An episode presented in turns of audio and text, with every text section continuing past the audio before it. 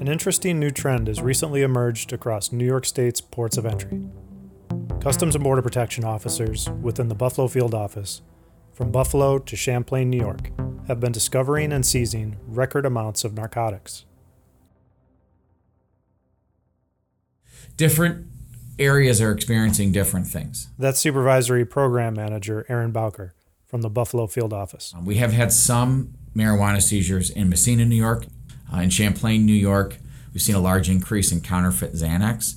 Um, that's been in parcel mail, um, express consignment, so person to person shipments. Um, I, I, they've seen a couple hundred pounds of that alone. Um, we have seen shipments of LSD, um, steroids, um, ecstasy, fentanyl, things like that. In, in Buffalo, a majority of what they've been getting is marijuana. A lot of marijuana, actually. Just one recent bust at the Peace Bridge over the summer totaled well over 9,000 pounds. Which is essentially, to put it in context, is an entire tractor trailer full of marijuana. And it was the largest marijuana seizure ever on the northern border. Buffalo Port Director Jen De La O was recently interviewed by local news media. It was uh, something that officers hadn't seen ever. It was a big success for us, but also a concern. And in case you were wondering how much an entire truckload of marijuana is worth in street value, it's about $11 million. From October 1st, 2019 to August 31st, 2020, CBP officers in Buffalo seized over 40,000 pounds of marijuana. And the street value of that amount, $120 million. So the takeaway from that is that we've kept a lot of drugs off the streets. We've also kept a lot of profits out of the hands of these criminal organizations that are obviously continuing to operate regardless of the border restrictions because of the pandemic. The border restrictions put in place to slow the spread of COVID 19 greatly reduced the vehicle traffic at almost all of New York's land border crossings, at a time when historically traffic would have been picking up.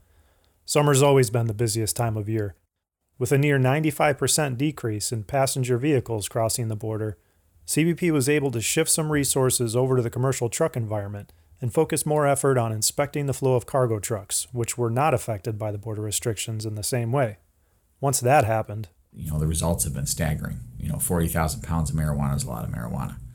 This sudden burst of narcotic seizures here in Buffalo, New York isn't random. It's actually due to a combination of factors where they would have used multiple streams of transportation before a commercial environment, passenger environment, uh, you could bring in a lot of drugs, but in smaller amounts in a passenger environment. When you're talking tractor trailers, you're just going to put in a larger amount because it's a, a massive 53 foot trailer. The focus from these criminal organizations switches to just commercial. Also, marijuana was made legal in Canada back in 2018. Obviously, marijuana legalization has had a large part to play in it uh, when there is a ability to produce something legally in one country and you have a black market demand, well, that drives up a price and it also drives up the, the demand for the product. It's more profitable here. They make more money here. Um, they overproduce in Canada and then try to smuggle it into the United States.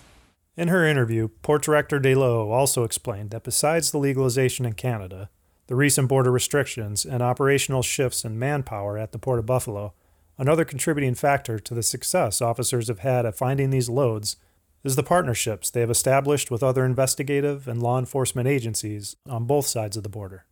We have port personnel that are assigned to um, local task forces and to include HSI led border enforcement security task force and the partnerships that we have with the Canadians um, helps us with our border security mission. The ability for us to work on those task forces allows us the opportunity to um, share that information. Although the timing of all this seems to coincide with the pandemic and the travel restrictions, looking to the future, there are really no expectations that these criminal organizations are going to suddenly stop should things return to normal. The criminal organizations are going to continue to to try to smuggle narcotics into the United States in the ports of entry, specifically here at the Port of Buffalo. They're not going to stop. They're going to keep doing it. They need to feed all their other criminal activity uh, with, with the profits they make from this. My mentality and, and what I, I try to instill into the workforce is that they're trying. They're going to continue to try. And now that you know we've seen uh, illicit narcotics come through the commercial environment, they will attempt to um, to change the way they're doing business. If they know that we are, you know, looking that way, then they're gonna they're gonna switch it up, and and we have to be ready. So, you know, we'll we'll switch it up as well.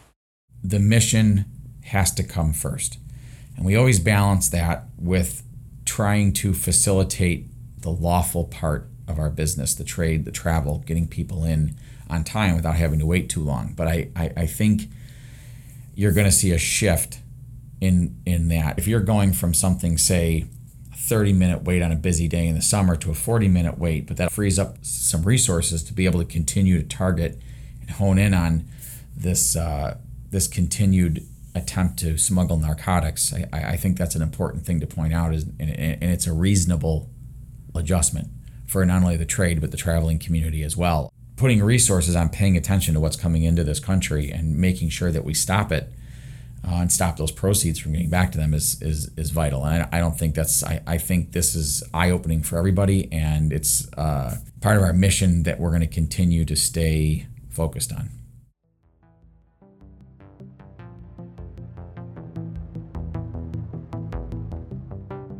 Thanks for listening. Subscribe to get new episodes as they're released. Leave a comment if you have a border related question that you'd like us to discuss. If we can talk about it, we will.